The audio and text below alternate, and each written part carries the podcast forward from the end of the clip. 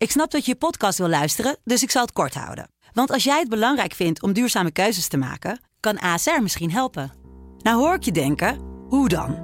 Nou, bijvoorbeeld bij het duurzaam herstellen van schade. Of de premies die we beleggen volgens ons duurzaam beleggingsbeleid. Dat bepaalt waar we wel en juist niet in investeren. Wil je meer weten over welke duurzame keuzes ASR maakt? Ga dan naar asr.nl/slash duurzame keuzes. ASR doet het. Zo, dan kan je nu lekker naar je podcast luisteren.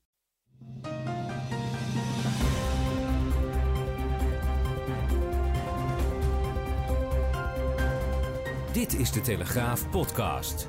Het land van Wierduk met Kamran Oela.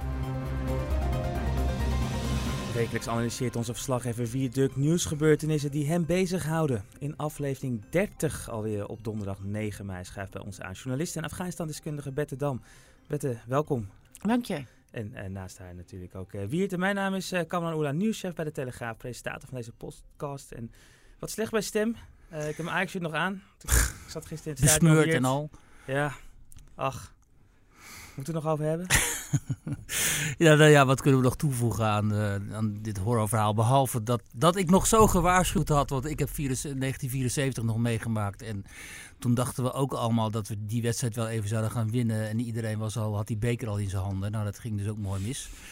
Maar ja, het is het um, eeuwige, eeuwige verhaal met Nederlanders. Dat heet hubris, dames en heren, overmoed. Zodra het even goed gaat met Nederlandse voetbal, dan denken we weer dat we de beste ter wereld zijn. Dat we iedereen wel even gaan verslaan. En dat bleek dus weer eens een keer niet het geval te zijn, helaas. En um, als je, ik, de jongere generatie, kijk, ik ben al heel oud, dus ik heb nog de eerste Europacup overwinning van Feyenoord notabene min of meer bewust meegemaakt als kind. En ik kan je zeggen, vanaf dat, dat moment is dat het... Is voor de Eerste Wereldoorlog, toch? Dat is voor de Eerste Wereldoorlog. en vanaf dat moment is het eigenlijk een aaneenschakeling van decepties. Omdat Nederland altijd geweldig was en eigenlijk nooit wat won, behalve die, die ene keer in 88. Ja. Dus ik wil de jongere generaties waarschuwen. Er zal niks veranderen. Gezien het uh, beeld van gisteren zal het altijd zo gaan en zullen jullie, ook jullie tot aan je ouderdom, gekweld worden door enorme teleurstellingen door Nederlandse voetballers. En dat is helaas niet anders, dat zit in de Nederlandse aard. Nou, tot zover deze hoopgevende woorden Juist. voor hele, heel veel generaties. We hebben net met de podcast bereiken we wat nieuwere doelgroepen, jongere mensen. Maar uh, die haken bij deze af, maar dat moeten we zeker niet doen. Bette, heb jij, uh, volg jij het voetbal? Heb je dat in Afghanistan eigenlijk ook gedaan? Uh, gewoon Nederlandse sport volgen? Nou, dat deed ik voor Afghanistan ook al niet hoor. Nee, dus... dus uh, en iets Nederlands volgen toen je daar woonde. Hoe deed je dat eigenlijk? Nou, het leukste vond ik de haring op de Nederlandse ambassade met koning, Koninginnedag toen mm. nog. Ja. Dus er werd haring ingevlogen naar Kabul. Kijk. En bitterballen ook. Met belastinggeld, hè? Met belastinggeld. Mm -hmm. ja. ja. Uh, maar het, ver, het verbroederde wel met z'n allen daar. Uh, er waren veel Nederlanders. Dus ja. dat, was, uh, dat, was, dat was het Nederlandse eraan. Ik weet ook nog, dat toen de Zwarte Piet al een heel grote discussie was... dat de Nederlandse ambassadeur toch nog een Zwarte Piet rond liet lopen. En dat ik met mijn internationale vrienden... die nam ik altijd mee naar de ambassade, want ja. het feestje was gratis. Um, en dat zeiden, wat is dit? Amerikanen en zo. Wie ja. is dit? Snapte er helemaal, nee, uh, helemaal niets van. Uh, nee. Ja. Nou, we gaan, het, we gaan het niet over Ajax hebben. We gaan het over jou hebben, over je uh, recent verschenen uh, boek. En uh, veel over Afghanistan en over media ook veel, hè, wie het vandaag. Ja, ja vooral over journalistiek. Want Bet is eigenlijk zeg maar internationaal verslaggeefster. Hè, niet alleen voor Nederlandse media. En heel kritisch op um, de manier waarop zeg maar, de mainstream media, zoals het heet tegenwoordig, uh, verslag doen van uh, dit soort conflicten als in uh, Afghanistan, maar ook in Syrië en elders. En ik herken het wel voor een deel, want ik ben lang buitenlands, of althans correspondent in het buitenland mm. geweest, voormalige Sovjet-Unie en in Duitsland. En heb ook wel vaak gezien hoe op een aantal heikele thema's media een soort van collectief vormen en dan één narratief, zoals het tegenwoordig heet. Dus één verhaal eigenlijk um, naar buiten brengen. Uh, en media sluiten dan bij elkaar aan. En dat wordt dan het dominante verhaal. Terwijl er, als je dan ter plekke bent bijvoorbeeld... Uh, je ziet als verslaggever dat het verhaal veel genuanceerder ligt en misschien soms wel heel anders is. En in het geval van Bette is het interessant hoe dat is gegaan met die Taliban. Hè. Die hebben gisteren overigens nog een aanslag gepleegd daar, begrijp ik. Mm -hmm. uh, en jij hebt, uh, dat moet je zelf even vertellen, kritiek op ehm, de verslaggeving eigenlijk in de belangrijke westerse kwaliteitsmedia over die, die hele geschiedenis van die uh, Taliban. Hè, daar komt het op neer. En van het Afghanistan-conflict in het algemeen. Maar voordat, we, voordat we meteen op de kritiek induiken, ja, nog heel even. je bent opgegroeid in Friesland. Hoe, hoe, kom je eigenlijk in Afghanistan terecht? Misschien nog even goed om, om dat te weten. En dan komen we vanzelf wel bij de, bij de kritiek. We hebben daar niet tijd voor. Nee, grapje. Dat ga ik even uitleggen. Um, ik uh, denk dat het juist de Friese nuchterheid ook wel een beetje is. Van uh, ik uh, ga niet akkoord met iets wat bullshit is. En ik wil weten wat er aan de hand Ik wil het zien en ik wil het weten. En op de een of andere manier was, het, was dat na. Dus, dus, dus, toen die Twin Towers instortten, woonde ik kort in Suriname. Ik deed daar een stage. En toen dacht ik?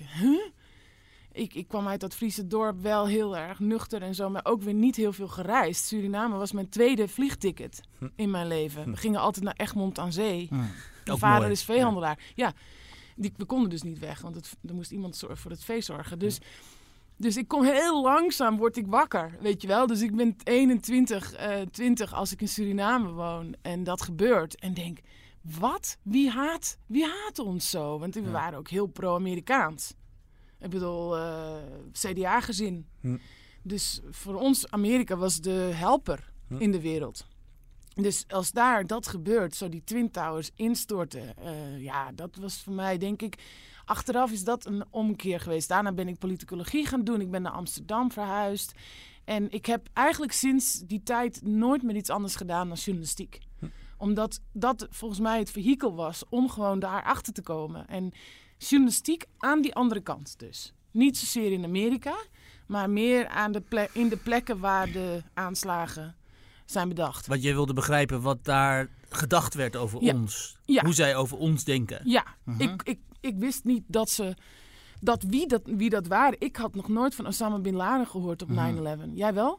Uh, ja. Oké. Maar ik zat al wat langer in de journalistiek. Ja. Ik herinner mij dat Osama Bin Laden door een hele belangrijke uh, journalist in de Independent, meen ik, werd beschreven als een soort voorbeeld van een vrijheidsstrijder. Ehm, en uh, wij moesten geloof ik een voorbeeld aan hem nemen en zo. Dus dat was destijds onder in liberale kringen een beetje de, de indruk die, die men van hem had. Uh, en dat bleek dus bij 9-11 een hele andere te, te, zijn. Dus dat beeld van Osama Bin Laden was wel diffuus. En dat was niet helemaal eh, zoals, dat, uh, later, um, zoals we dat later zouden hebben. Ja. Um, maar goed, dan nog is er, je besluit dus journalistiek te gaan doen en die wereld van die mensen die het Westen haten te leren kennen. Ja. Dan is er nog een heel besluit om uiteindelijk naar Afghanistan af te reizen en jezelf daar ook te vestigen als vrouw alleen, toch? Ja, is dat zo? Want uh, ik... ik... denk dat heel veel mensen dat vinden, ja. Ja? Mm Oké, want het was voor mij, uh, als je een vak doet, wil je dan ook het leukste van dat vak doen. Of het interessantste of het fascinerendste enzovoort. En toen, uh, ik was eerst uh, nog student politicologie en mhm. toen ben ik in de zomervakantie naar Irak gegaan om te kijken hoe Saddam Hussein daar omver werd geworpen. Dus dat was een beetje een jonge hondenactie, maar ik, sto ik stond al wel aan die andere mhm. kant in 2003 om te kijken. En toen dacht ik wel van ja, maar dit is gewoon als je een baan moet hebben, dan is dit gewoon, dit is ja, belangrijk, gaaf, inspirerend mhm. enzovoort. Dus ik ben in dat veld gebleven, ja. En toen 2006 uh, ben ik dan met de troepen gegaan. Uh, en die gingen naar Afghanistan. De mhm. Nederlanders gingen echt een missie beginnen in Uruzgan. Dus toen dacht ik, mooi, dan kan ik daar ook heen. Want Afghanistan werd toen wel gezien als een gevaarlijker land dan Irak. Daar ging uh, 90% van de journalisten ging daar embedded heen. Mm naar, naar het kamp Holland. Dus ik ook. En daar is mijn werk in Afghanistan wel begonnen. Omdat ik daar voor het eerst ook wel naïef misschien, maar ook wel een beetje een hoge pet op had van het leger. Dat is sowieso het Amerikaanse leger, dat het sterkste is van de wereld. Mhm. Plus NAVO, Nederland doet daar aan mee. Iedereen zat daar. Ja. Uh, en ik dacht van, die jongen, die vijand, die loopt een beetje op slippers rond en die heeft een raket op zijn schouder. Dat moet toch wel te winnen zijn, toch? En, en dat, dat, dat voelde helemaal niet zo op Kamp Holland. Sterker nog, die soldaten die ik dan wat langer interviewde, zaten een beetje koffie te drinken, een beetje te, uh, brood met hagelslag, alles kon je daar krijgen. En die begonnen te huilen. Serieus? Ja, ja, ja, ja. Want? Ik, want ik was naar een kerkdienst geweest. Er zat ook een kerkje op de Kamp Holland. Met jongens uh, uit Friesland. Uh, soldaten uit Friesland. Hmm. En, uh, dus naderhand gingen we sigaretjes roken samen. En toen vertelden ze. En toen braken ze gewoon. Van Want ze hadden jongens verloren of zo? Of? Nee, ze hadden een, een gevecht meegemaakt. Hmm. buiten Kamp Holland. Hmm. op een kleine forward operating base. En daar waren ze zonder dat ze dat hadden verwacht in één keer omsingeld. En, en ze voelden zich zo, zo verloren. Ze hebben het uiteindelijk gewonnen met luchtsteun. Mhm. Maar het, wat mij verbaast is dat één, dat, dat, dat gevoel van angst. En twee, hoe, wie, jullie weten dus niet echt wie die vijand is. Want ondertussen kwamen ook best wel veel raketten op die kampen. Dus moest je in het, in het grind duiken wachten. Toen moest je zelf ook huilen, toch? Toen, toen moest ik ook huilen, want ja, dat was zo dichtbij. En toen dacht ik, nou ja, die, uh, die jongens die, uh, die weten natuurlijk wel wie die raketten gooien. Daar gaan we korte metten mee maken. Nou, dat was ook niet zo. Dat was allemaal, het fascineerde mij. En ondertussen verloren we wel veel, veel meer jongens en meisjes, en maar ook veel meer Afghanen. Ja. En zo. Dus toen ben ik daar gaan wonen in Kabul. Dus niet meer embedded, maar gewoon daar. Ja, in, echt in het land zelf zijn door daar te wonen en vanuit daar dan journalistiek te bedrijven? Ja, omdat ik, ik dacht dat dat niet kon, omdat vanuit dat embedded situatie, dus dan ben je als journalist dus voortdurend praat je met de generaals en de officieren over wat er buiten die hekken gebeurt, buiten die hoge muren.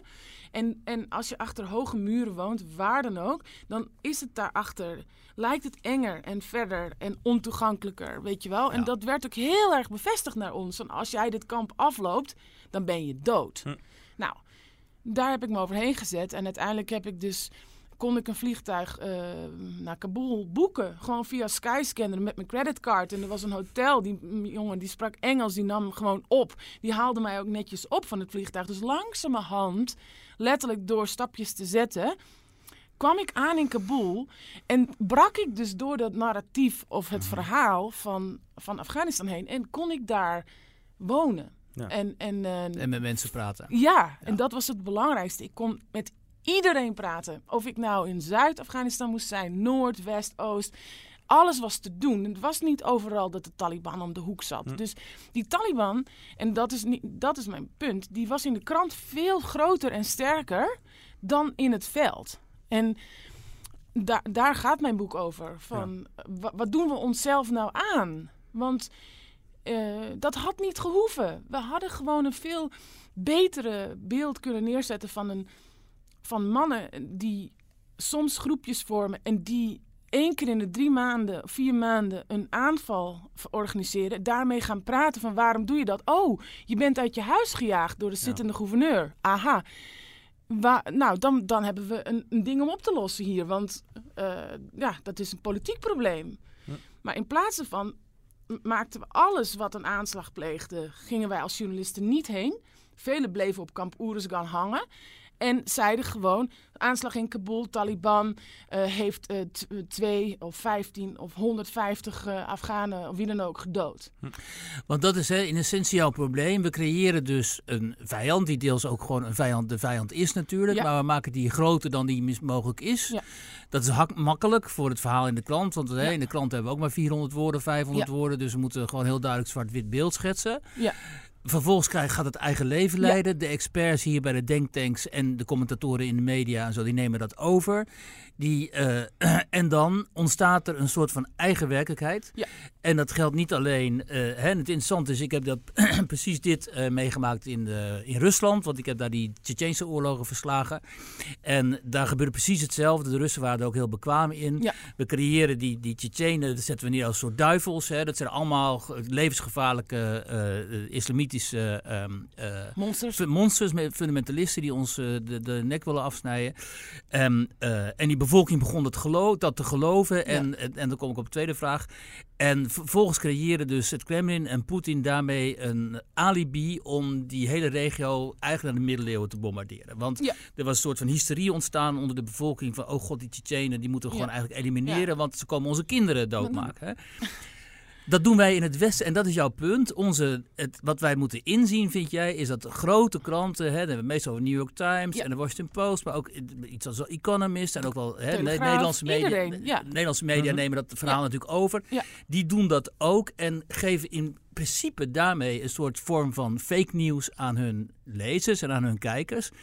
Terwijl juist zij met een enorm gezag spreken, namelijk wij zijn de kwaliteitsmedia. Bent ja. zitten knikken. Ja, ja, ja. Ik, kijk, weet je wat het is? Ik wil uh, constructief nadenken. Want de, de, de, problema, de probleem wat wij hierover hebben is heel groot. Hm. Wiert heeft het gezien in zijn geval, in mijn geval. Is het zo dat dit, het vergroten van een vijand, direct betekent dat er meer militairen worden gestuurd? In het geval van Afghanistan. En daar betekent dat er een oorlogsmachine op gang wordt gehouden om dat te doen. En die oorlog is niet nodig. Uh, en dus er vallen heel veel mensen. Niet alleen dat. Weet je, ik heb natuurlijk jaren in Afghanistan gewoond. Maar ik zag ook mensen, dus, dus de chaos was groot. Hè? De eerste zes jaar, we hebben een Taliban-overgave gehad. Die heeft de journalistiek gewoon uit de media gekinkeld. Van dat, dat is nooit gebeurd. Omdat Amerika dat niet wilde. Ik zal zo een beetje meer uitleggen hoe dat dan komt. Um, dus we hebben daar heel veel troepen naartoe gestuurd. Hè? Op een gegeven moment 150.000.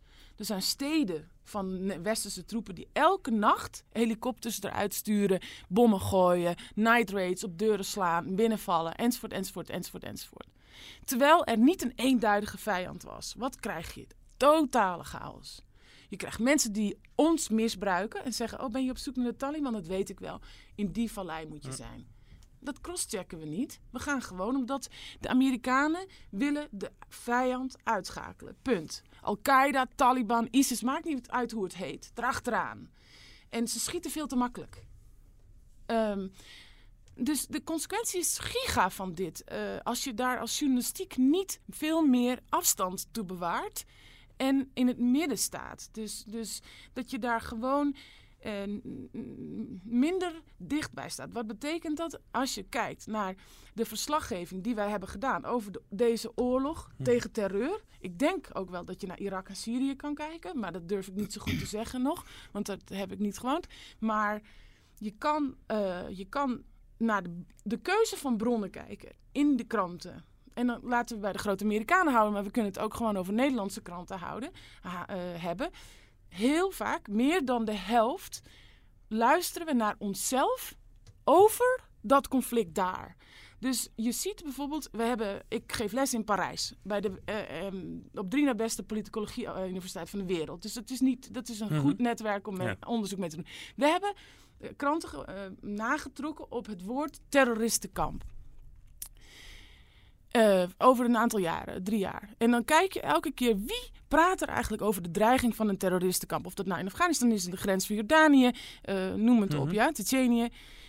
79% was Amerikaanse bronnen, plus nog 20% local government. En die local government is een alliantie van de Amerikanen. Oftewel, daar zit een heel groot probleem van journalistiek die te veel aan deze kant van de wereld opereert. Is, is dat het of is het ook uh, in, in, jullie beide gevallen? Hè? Dus, is, het, is, is, het ook de bronnen die je tot je beschikking hebt? Eh, bronnen hebben altijd belang. En, en nou, dat kijk, zijn als dus je denktanks, dat zijn dus uh, regeringen. Uh, dat zijn ook defensieapparaten die meer geld willen. Ja. Als je er niet op uitgaat, kijk, als je er niet op uitgaat en je bent afhankelijk van denktanks en zo, dan zijn er natuurlijk vaak dit type denktanks. En op een gegeven moment, in mijn geval met Tsjetsjenië, was het in die tweede Tsjetsjense oorlog was het zo ernstig dat bijna niemand van de buitenlandcorrespondenten daarmee naartoe ging, omdat het hartstikke gevaarlijk was geworden vanwege die gijzelingen en zo. Dus voordat je het weet, uh, werd je daar gegijzeld en dan zat je gewoon uh, een, een, hele tijd in zo'n gat in de grond. Dus je moest een heel goed netwerk hebben uh, van mensen die, waar je echt op aankon om daar Tsjetsjenië nog naar binnen te gaan. En gelukkig had ik dat omdat ik daar al langer zat en ook die eerste Tsjetsjense oorlog had verslagen. En vanuit daar uh, locals kende, dus lokale mensen die ons konden beveiligen. Um, maar ik merkte toen heel sterk um, dat de informatie waarmee ik dan terugkwam, uh, dat die helemaal niet correspondeerde met wat bijvoorbeeld inderdaad in die andere kranten stond en zo. Want die mensen hadden gewoon Russische bronnen gebruikt, of, of ze belden dus naar Washington, naar een of andere Amerikaanse denktank of zo.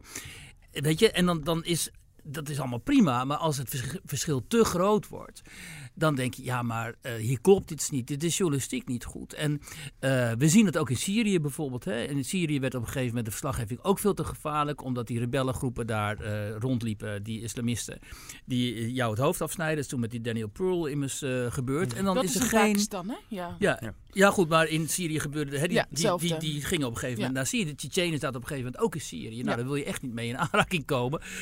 En dan, is de, dan ben je dus. Dan doe je eigenlijk. eh, eh, verslaggeving uit tweede hand. En dan ontstaan er eh, beelden over zo'n situatie op de grond die gewoon niet corresponderen met wat daar echt daadwerkelijk gebeurt. Misschien is dat ook niet altijd mogelijk en hè, misschien is het te veel gevraagd, maar het is wel taak voor redacties en voor individuele journalisten om zich dat telkens eh, te, re- te realiseren. En telkens ook vraagtekens te stellen bij het verhaal dat verteld wordt. Omdat het maar zo kan zijn dat het niet helemaal feitelijk is. Ja, en ik denk ook wel dat... En dat- dit soort onderzoek dan, bij Chance Po en zo, wat zij doet, dat is dan prima. Want daaraan kun je dus zien welke bronnen er aangehaald worden door Ja. die media. Ja, ja precies. Dus dat, dat zie je dus wel. En, en dat dat... ehm, het is ook een beetje reflecteren. Ik weet niet of je het daarmee eens bent, Wiert. Dat die in mijn geval dan, Tsjetsjenië past er misschien ook wel bij. eh, opereer ik in eh, landen waar eh, op heel veel verschillende manieren, maar waar bijvoorbeeld islam ah, een groot onderdeel is van de levens van die mensen daar, zeg maar. En ehm, ik, ik voel ook wel dat daar het daar ook. hm, ik weet niet, die war on terror is ook toevallig in die gebieden. Hè? Eh, dus ik vind ook wel dat daar. da- het wordt daar ook makkelijker of zo om dan er een soort een heel afstandelijke manier naar die landen te kijken. Omdat, de mensen al anders zijn dan wij hier, of anders leven dan wij hier leven. Dus het is makkelijker om, eh, je hebt minder gelijkenissen, dus makkelijk om afstand van te Ja, nemen. het is, het is een beetje. Ik, kijk, ik heb heel lang gewoon aan deze kant van de wereld gewoond en Mhm. ook verslag gedaan. En ehm, ik weet ook hoe het is om, om zo verslag te doen met experts en, en mensen die iets over de. Want voor mij, voordat ik daar naartoe ging, was het, was dat, leefde dat ook niet. Daar was voor mij ook een terreurland. Het was een eng gat. Mijn Hm. kapper in Amsterdam zegt altijd: gooi, er- zet er een hek omheen en gooi de bom op. Dan zijn we er vanaf. Weet je wel? Zoiets. eh, en ik heb het gevoel ook dat eh, door daar te wonen, ehm, dat je ook, dat, dat, dan zie je dus ook dat het, dat, ja, hoe moet ik dat nou zeggen? Gewoon de is mensen precies zijn. hè, of, wat eh, eh, collega ja. Harold Doornbos ook altijd aan de orde stelt. Hè. Harold Doornbos, echt eh, zo'n doorgewinterde orenverslaggever, is eh, in al die gebieden ook geweest.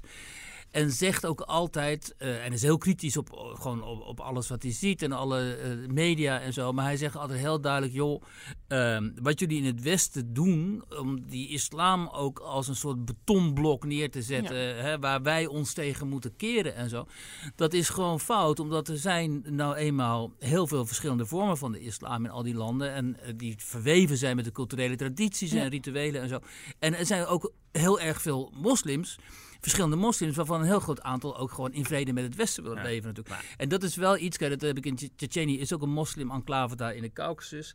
Hè? En als je dan vanuit Moskou komt en je denkt, ik kom nou naar een soort, soort, soort, soort, soort, soort hoe heet dat... eh, dierentuin, zeg maar, van barbaren die mij eh, het hoofd af willen snijden. En je komt daar binnen en je ontmoet een enorm gastvrije, hele vriendelijke eh, cultuur. Eh, Met een hele eigen geschiedenis. Hè? Want het hele volk is ooit doorstaan en gedeporteerd. Dus dan, dan praat je met die oudjes s s'avonds bij eh, in de keuken. En dan vertellen ze over die deportatiegeschiedenis naar Kazachstan of naar Centraal-Azië en zo. En dan zie je ook het leed van die bevolking. En tegelijkertijd, en dat is wel het probleem wat ik dan heb. En je zit met hele dappere kerels, weet je wel. Dat is echt een volk van strijders, net zoals de Afghanen. En die beschermen jou dan. Maar het volgende moment, als zij dan een Russische soldaat eh, gevangen maken, dan snijden ze hem net zo makkelijk de keel door. Ja. Dat is waar je je mee moet verhouden, weet maar je dat wel. is Het is- eigenlijk is wat jullie zeggen, hè, is dat, dat, dat heel lastig is om vanuit hier dat je heel snel zwart-wit krijgt. Dus Mhm. hè, iets is fout en we zien eigenlijk niet meer Ja. dat 99% ook gewoon goed is. We, we, we focussen ons alleen op het fout. En wat jij eigenlijk zegt, Bette, als je daar echt bent, dan pas kan je ook echt laten zien van waar komt die ene procent dan vandaan en, en hoe leven de anderen. Ja, Dus als je mijn leven bijvoorbeeld had willen verslaan op dat moment in mhm. dat gebied, dan stel dat je zes maanden uh, verslag doet van Afghanistan, dan had je 70% mijn feestjes moeten verslaan, mijn etentjes met Afghanen, mijn doktersbezoek, uh, mijn uh, gewoon aan reportages schrijven, lange autoritten, noem het op, gewoon dagelijks leven. En misschien had je 25% te maken gehad met situaties van geweld. Maar dat is niet altijd bommen, misschien 10% bommen. Ja. Ehm, en die, die dan ook heel ver van mij vandaan gebeurden. Want Kabul is een stad van 4 miljoen. Dus dat, dat was het verslag geweest van mij. Uh, en dat is niet gebeurd. Jij hebt alleen maar uh, dingen gelezen als aanslagen, aanslagen, aanslagen. Dus dat land dat heeft geen kans van slagen hier. Om, om, te zien, om gezien te worden als een land waar, je, waar, waar wij gelijk aan staan bijna. In de zin van menselijkheid. Waar we gewoon ook eh, ja, waar, waar Kijk, er spelen allemaal ook journalistieke wetten. Hè? Kijk, voor de Amerikanen bijvoorbeeld is het heel belangrijk om een bepaalde deadline te hebben. Dus dat als, als iets in Kabul gebeurt, dat je ook de deadline Kabul hebt. En dat je dat ook kunt verantwoorden. En ik reis heel veel met een vriend van mij van de Chicago Tribune door uh, Tsjetsjenië. En voor hem was dat ook heel belangrijk. En op een gegeven moment was er weer van alles gebeurd in Grozny. Toen Grozny zo enorm werd gebombardeerd. En we konden er eigenlijk niet in, want die bommen vielen echt overal. Weet je wel. Dus je kon misschien heel snel even daar uh, over die stadsgrens en dan weer terug. Dus ik zeg tegen Colin van joh, maak je niet druk. Weet je wel. We zien toch vanaf, hè, vanaf zo'n bergtop. we zien toch wat daar gebeurt. En we hebben al die mensen gesproken. Dus we hebben ons verhaal. Nee, nee hij moest per se die deadline hebben. Dus hoe gaat dat dan? Ik ga dus met hem naar die stadsgrens. Gaat drie minuten met hem die stadsgrens over. Van Bord Grozny en heel snel er binnen. En er weer uit. Had hij zijn deadline. Weet je, en mensen realiseren zich dat niet. Maar daardoor kon hij dat dus verantwoorden tegenover zijn redactie. daardoor staat in de Chicago Tribune op de voorpagina Grozny. Iedereen denkt Colin ligt daar onder die, onder die bommen. Lagen we niet. We keken van een afstandje. weet je. En ja, nou ja.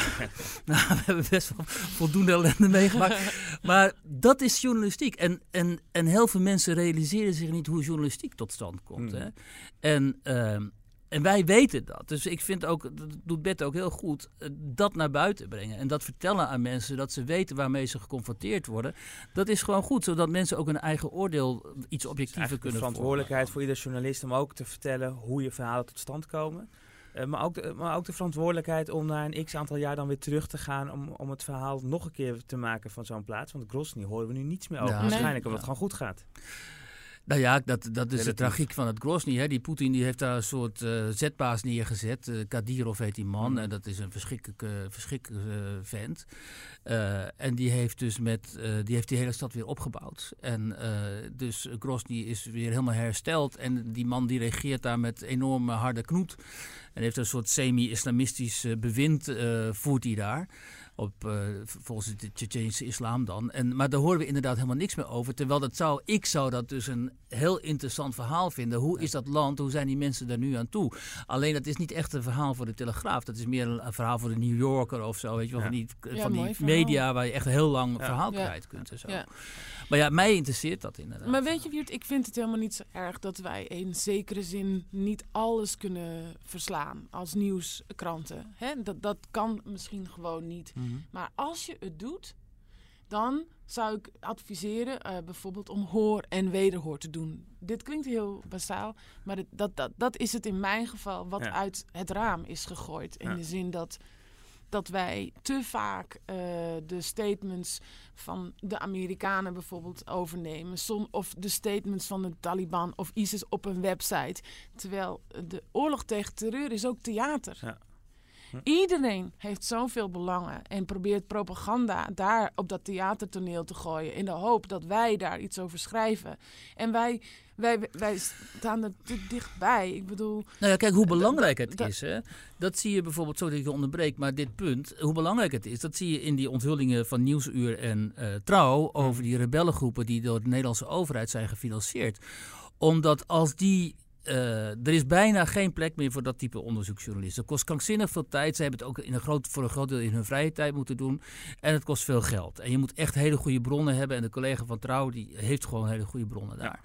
En als je dan. Uh, en het beeld was van uh, Nederland steunt, steunt weliswaar die, die oorlog tegen terreur daar. Maar dat zijn geen foute, zeg maar, rebellengroepen die wij daar steunen. Hè. Dat zijn niet de islamisten en zo. Maar dat, dat zijn dan, zeg maar, die, de rebellen die dan democratie zouden willen of zo. Uh, vervolgens onthullen die twee media een heel ander iets, gewoon hele nieuwe andere feiten die heel belastend zijn voor de Nederlandse regering. Um, nou, dat is heel goed, omdat ze daarmee het bestaande verhaal over Syrië, wat veel te zwart-wit is en mhm. veel te simplistisch ook, hè, van Saddam of Assad als die verschrikkelijke boeman en oh, Rusland uh, bombardeert daar ook, is ook heel slecht en zo, en wij steunen daar de groeien die hele situatie is daar heel anders en veel gecompliceerder. En als dat naar buiten komt dankzij dit, dit soort onthullingen, is dat gewoon echt heel erg goed. Alleen het ontbreekt uh, media vaak aan, uh, aan, aan tijd en, en geld en zo om dat te doen. Maar zo af en toe gebeurt het dan toch. En dan, ja, dan blijkt hoe zo'n situatie feitelijk is. Maar en ook dat, het doorzettingsvermogen en dat Milena uh, Holt en Gassan Dahan ja. ook verder kijken dan de, de, de, experts hier. En ook echt gewoon contact opnemen. Gewoon wederhoor met de partijen daar. Precies, hè, die hebben de goede contacten daar gelegd. En ze kregen ook van hun redacties of van de, chefs van hun eh, chefs kregen ze gelegenheid mm. om dat te doen en zo. Ze hadden de goede de, insteek ook, hè, die kwam vanuit de politiek hier in Nederland. Dus dat was gewoon een heel geslaagd, uh, geslaagde actie. En uh, heel belangrijk, denk ik, voor het beeld dat uh, mensen ook hebben over die situatie daar in Syrië. Over onthullingen gesproken, hè? in jouw boek Op zoek naar de vijand. Ja. Het is eigenlijk een onderzoek naar, nee, heel veel van wat je net vertelt ja. komt daarin voor. Maar het is ook een beetje een onderzoek naar die Mullah Omar. daar doe je ook onthullingen over. Hè? Dat, dat, dat hij in Afghanistan zou hebben gezeten in plaats van in Pakistan, wat werd aangenomen. Ja. Um, ja, het is eigenlijk krankzinnig dat we dat. Uh, het is fantastisch dat we dat nu weten dankzij jouw boek. Maar het is natuurlijk eigenlijk krankzinnig dat we al die jaren dat niet hebben geweten. Is dat ook precies dit waar we het nu over hebben? Ja, ik denk dat uh, dat, dat een, een, gevolg is. Dat, dat, uh, kijk, het gaat over die Mullah Omar. Maar eigenlijk had Wie was Mullah Omar? Even uitleggen. Ja, dat is dus de Taliban-leider geweest. Hè? Dus 1994, een man met één oog, mm. plotseling aan de macht komt, met een, uh, komt uit een, civil, uh, een burgeroorlogssituatie uh, in Afghanistan. En is eigenlijk, zoals zo vaak in totale chaos, dat de dominees dan vertrouwd worden. Die hmm. zullen met het boek onder de arm ja, dingen verbeteren. En er is geen hoop. Dus als dan de God een hoop, hoopvolle boodschap heeft, dan gaan we daar gewoon achteraan. En dat, ja. dat is in zijn geval een, uh, een manier van uh, geloven waar, waar wij uh, helemaal niet meer zoveel mee te doen hebben. Namelijk die hele strenge regels die daarbij horen. Maar goed, dat, dat, dat wordt het. En was een man die altijd met Amerika wilde werken. Iets wat ik ook niet wist. De Taliban wilde eigenlijk met dat regime wat hij had gemaakt, met dat regime van het boek wat ook iets was wat de Amerikanen in de jihad tegen de Sovjet-Unie, weet je nog? in mhm. de, toen de communisten in Kabul zaten. 80, uh... pro propageerde Reagan de jihad. Dat, mm dat woord kan je niet zomaar gebruiken. Dat betekent dat je een regime met het boek wil. Uh, nou, en toen de Taliban dat, dat regime brachten, toen keerden de Amerikanen zich terug. En zeker uh, toen Osama bin Laden dus als laatste dat land nog wist om daar te wonen uh, en zich daar uh, verschanste tegen de wil van, uh, van de Taliban in, ging het mis. Um, dus je hebt een regime, je hebt een heel groot regime dat eigenlijk met het Westen wilde werken en lid wilde worden van de VN. En met, met regels die, die waar je heel uh, erg uh, uh, nerveus over kan worden. Moet je ook doen. Het is ja. emotioneel om dat te zien. Um, en je moet daar... Stenigen van vrouwen is niet zo fijn natuurlijk. Nee, het is een, iets... Het, het, het executeren van vrouwen na overspel bijvoorbeeld... Mm -hmm ik zet dat in een, in een context die fascinerend is. Hm. Ik, ik zou willen dat mensen dat een kans geven om dat te lezen. Want het heeft mijn uh, idee wel behoorlijk. Ik ben een rijker mens geworden. Ik snap de wereld beter. Ik sta hm. veel dichter bij gekke uh, en vreselijke tradities dan ooit. Ik, ja, ik bedoel, ik zie ook een beetje ons opportunisme ten aanzien van Saudi-Arabië, waar ook vrouwen worden geëxecuteerd als, er, als er overspel in het, uh, in het uh, spel is. En daar wordt niet uh, hard tegen opgetreden. Anyway, mhm. dat is de Taliban. Ja. Um, en, en die man, die, die, wat, wat een onthulling is van het boek ook, is dat na 9-11 wordt de Taliban toch aangezien voor het steunen van Osama bin Laden. Lang verhaal. Ze bombarderen, Taliban valt. En in plaats van dat de Taliban de, de bergen ingaat om, zoals in Tsjetsjenië, keihard oorlog te voeren of wat dan ook, gebeurt dat niet. De Taliban geeft zich massaal over aan de nieuwe regering. Gesteund door de Amerikanen. Logisch, want ze waren immers niet zo slecht met de Amerikanen. En die overgave is een streep doorheen gezet door de Amerikanen. Gezegd nee. Eén ding, terrorisme zit hier. Jullie zijn terroristen, jullie blijven terroristen en wij sturen troepen en we gaan het gevecht aan. En dus je, dat, dat is denk ik heel belangrijk om, om, uh, sorry, om Afghanistan en, mhm. en de onrust in die landen te begrijpen. Ja. Uh, en, en, maar goed, toen dachten de Amerikanen dus die Mullah Omar heeft zich teruggetrokken in Pakistan. Ja, ja, dus Bleek niet zo te zijn. Ja, dus, maar het gaat er dus om dat, dat hij uh, krijgt uh, 10 miljoen dollar op zijn hoofd. Wordt een van de most wanted. De Amerikanen hebben van die lange lijsten. Ja. En... Daarmee wordt hij dus onderdeel van de, van de You are with us, are against us. En hij kiest er dan voor om against the Americans te zijn. En je, je ziet dus dat, dat in de journalistiek, vervolgens in de verslaggeving van, de, van Afghanistan, wordt die Taliban nooit meer geïnterviewd. In 2001 hmm. niet, 2002 niet, 2003 niet. Terwijl ze allemaal thuis zaten en zich hadden overgegeven in Pakistan. Je komt best op de, op de, op de easy, Easy. Mm dus daar zit een heel. De, de, journalistiek leefde ook met dat frame van dat zijn onze vijanden. Ik had van de week nog een Amerikaanse student in mijn klas die zei: Maar je kan er toch niet mee praten? Dat is toch onze vijand? Hmm. Ik zeg: Maar in de journalistiek moet je in het midden staan. Uh, ook al doen ze de vreselijkste dingen, dan nog moet je proberen te kijken waarom ze dat doen en, en, enzovoort. Nou goed, dat heb ik met deze zoektocht naar die Most Wanted dus gedaan. Ja. En uh, ik dacht op een gegeven moment, ik snap hier helemaal niks meer van. Ik wil weten. Hij was, niemand had meer iets van hem gehoord. Er was alleen maar één foto met één oog. Ja. Dus ik dacht, en dat is onze grote vijand van het hele Westen, waar zoveel om draait. Hè? Ja. Je dacht, ik ga hem interviewen. Ja, dat hoopte ik natuurlijk. Maar goed, dat was iets te veel gehoopt. Want? Nou, halverwege mijn onderzoek bleek dat hij dood was. dat is altijd lullig natuurlijk. Hoe hoorde je dat? Ja, dat hoorde ik. Nou, dat was wel een crisis. Want toen dacht ik ook, oh, waarom is mijn boek dan nog belangrijk? Ja. Ehm, maar uh, ik hoorde, het was wat gerommel al wel. Er werd wel wat gezegd en zo. Van, uh, het schijnt dat hij dood is. Ja. En toen bleek, nou ja, dat paste wel weer helemaal in dat boek van mij. Dat hij al twee jaar dood was. En dat de Amerikanen, dus ik, ik wist het ook niet, maar de Amerikanen wisten het ook niet. Nee. Die waren hem volledig kwijtgeraakt. Uh, dus, uh, maar hij zat om de hoek bij de Amerikanen. Ja. Bij de Amerikaanse basis, hè? Ja. De legerbasis in de buurt. Hoe is dat mogelijk? Ja, dat is heel makkelijk mogelijk, Wiert. Want... Uh, oh, je huurt gewoon een huisje en je ja, gaat wonen. Je gaat... Uh, die Moulin die heeft, die heeft zich uh, teruggetrokken, min of meer. Die was ook eigenlijk niet meer de most wanted. Hè? Hij heeft zich één keer per zes maanden nog een beetje bemoeid met de strijd. Maar daarnaast is hij gaan mediteren. Iets wat ze heel erg doen in die islam daar, mhm. dat soefisme. En uh, hij heeft zijn uh, close, nauwe nou, familie opgezocht in een mhm. mini dorpje. Uh, waar iedereen uh, loyaal uh, was aan hem. En daar heeft hij niemand meer ontvangen. Ook zijn vrouwen niet, zijn kinderen niet. Um, en he, he, heeft hij zijn tijd uitgezeten dus. Um, dus. En is gestorven aan?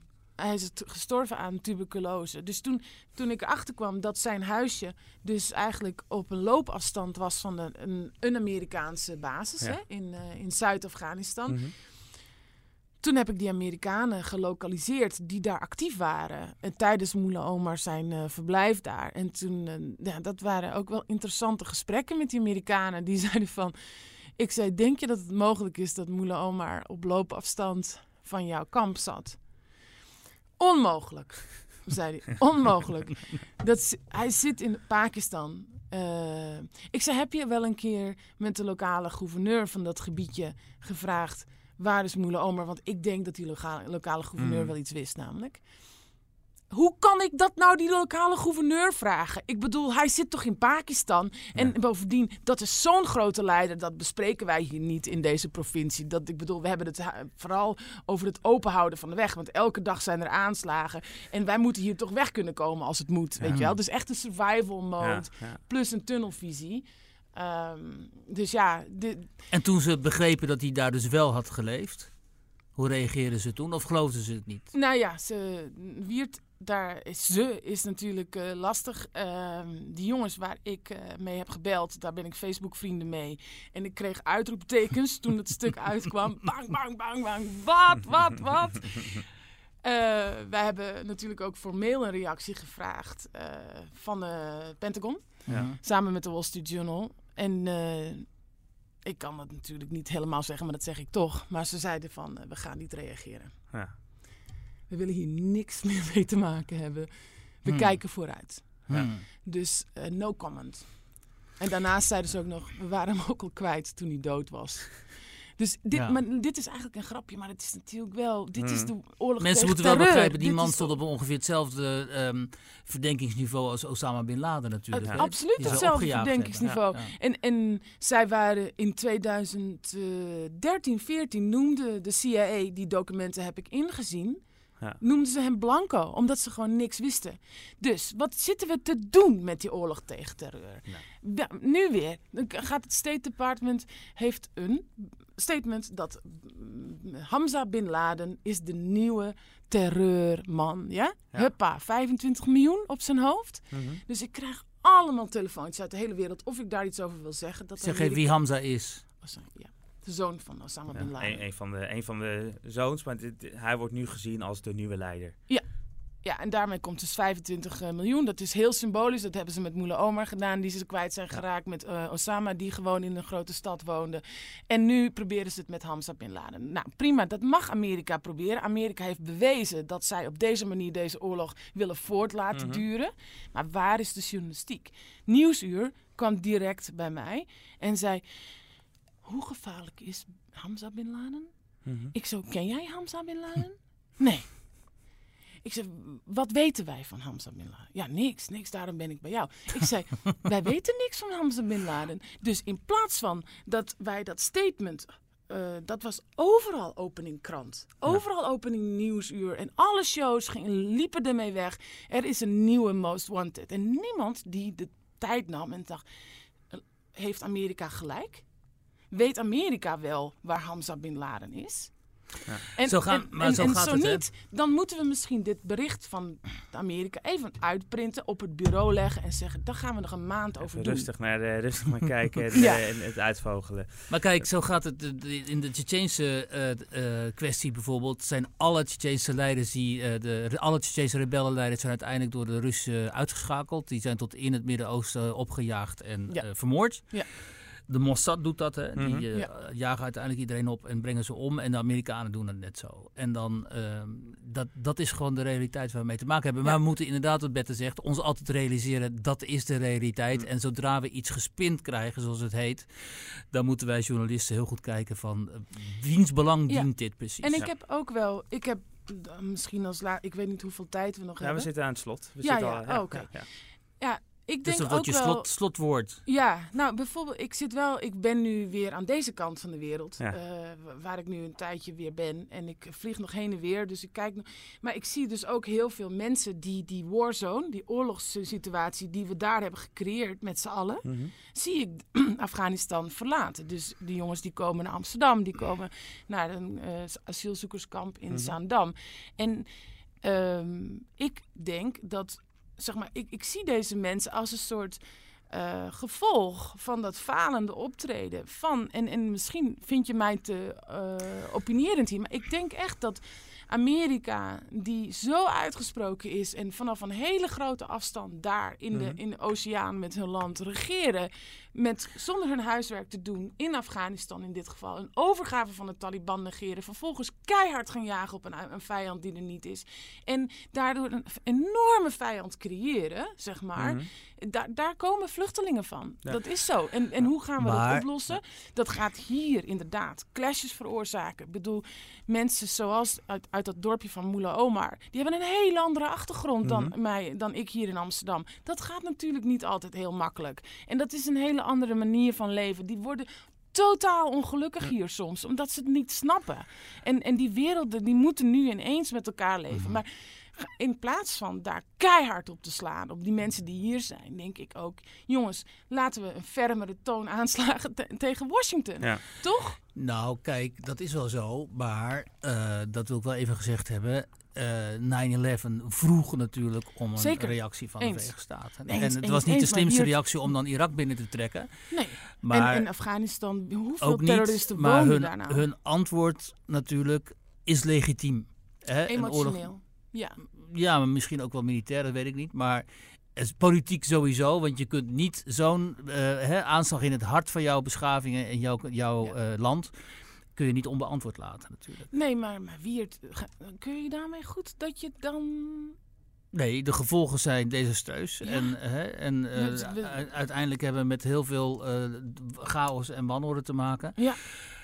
Maar dat kunnen wij niet uh, rechtstreeks de Amerikanen aanrekenen. Vanuit die andere kant komt natuurlijk ook heel veel haat en, uh, en, en neiging tot uh, geweld. Dus het is, daar kwam het natuurlijk. Ja, maar goed, dat is een andere podcast. Maar, volgens mij maar daar begon het ja. natuurlijk. Hè? Ja, en zo zouden we volgens mij nog uren door kunnen, kunnen praten. Maar, een ideologisch verhaal. ja. Uh, maar Bette, jij hebt een boek geschreven, dat is in ieder geval duidelijk. Dus ja. uh, mensen die meer willen weten, ja. die, uh, die, kunnen dat natuurlijk gewoon in het boek le lezen. Op zoek naar, een, naar de vijand. Naar de vijand. Ja. Bette Dam. Ja. dat we weten hoe mensen moeten, moeten zoeken. Dank voor, je, voor je komst. En nu dus een tijdje hier, maar binnenkort wel weer richting Afghanistan, maar dan weer voor vakantie. voor de parties. Ga je mee? nou, wie weet. Toch? Ja, dat is gewoon via Skyscanner hoorde ik net. Ja, Creditcard. Uh, gewoon skypen met Cameron in Kabul. Zo, uh, zo die kant op. Uh. Nee, we moeten er niet al te grappend nee, over doen. Nee, maar zeker. ik bedoel, je kan nog wel daar over straat naar de winkelstraat en lopen enzovoort. Daar is ja. nog wel wat mogelijk. Ja. ja. En, en, en, en, toch, toch één misschien de, ja. korte vraag, hopelijk kort antwoord ook. Is er, zie je ook hoop in, in, in die steden daar? Zie je dat het, dat het wel weer langzaam wat beter kan worden in Afghanistan? Dat ja, ik, ik, uh, er wordt onderhandeld met de Taliban. Laten we daar uh, mee eindigen. En dus uh, wie weet dat de Amerikanen een deal kunnen maken waar, waar het beter van wordt. Dank nogmaals. We hadden vandaag hier ook achter het scherm een, eh, een, een stagiair van, uh, van de buitenlandredactie uh, bij zitten. Dus die heeft gewoon een gratis lessen gekregen. Dus Lesje weet, geopolitiek. Ja, die weet in ieder geval hoe hij voortaan zijn stukken moet schrijven. en dat, dat ene belletje niet meer volstaat. precies, precies. Wier, we zijn er volgende week weer. Aflevering ja. 31 dan. misschien een teken van... ja, we, we, onderhandelen altijd over het onderwerp gewoon in de podcast. Zodat de ja. luisteraars ook mee kunnen praten. Maar over Europa, een week voor de verkiezingen? Nou, dat zit er dik uh, aan te komen, ja. Ja, ja Europese verkiezingen, dus uh, waarschijnlijk gaan we daar aan, aan ja, wijden. Laten we dat doen. Kunnen we ja. dan over Hans Brusselmans en al die andere Precies, hebben. ja. Dus, nou, tot, tot dan. Dank voor het luisteren.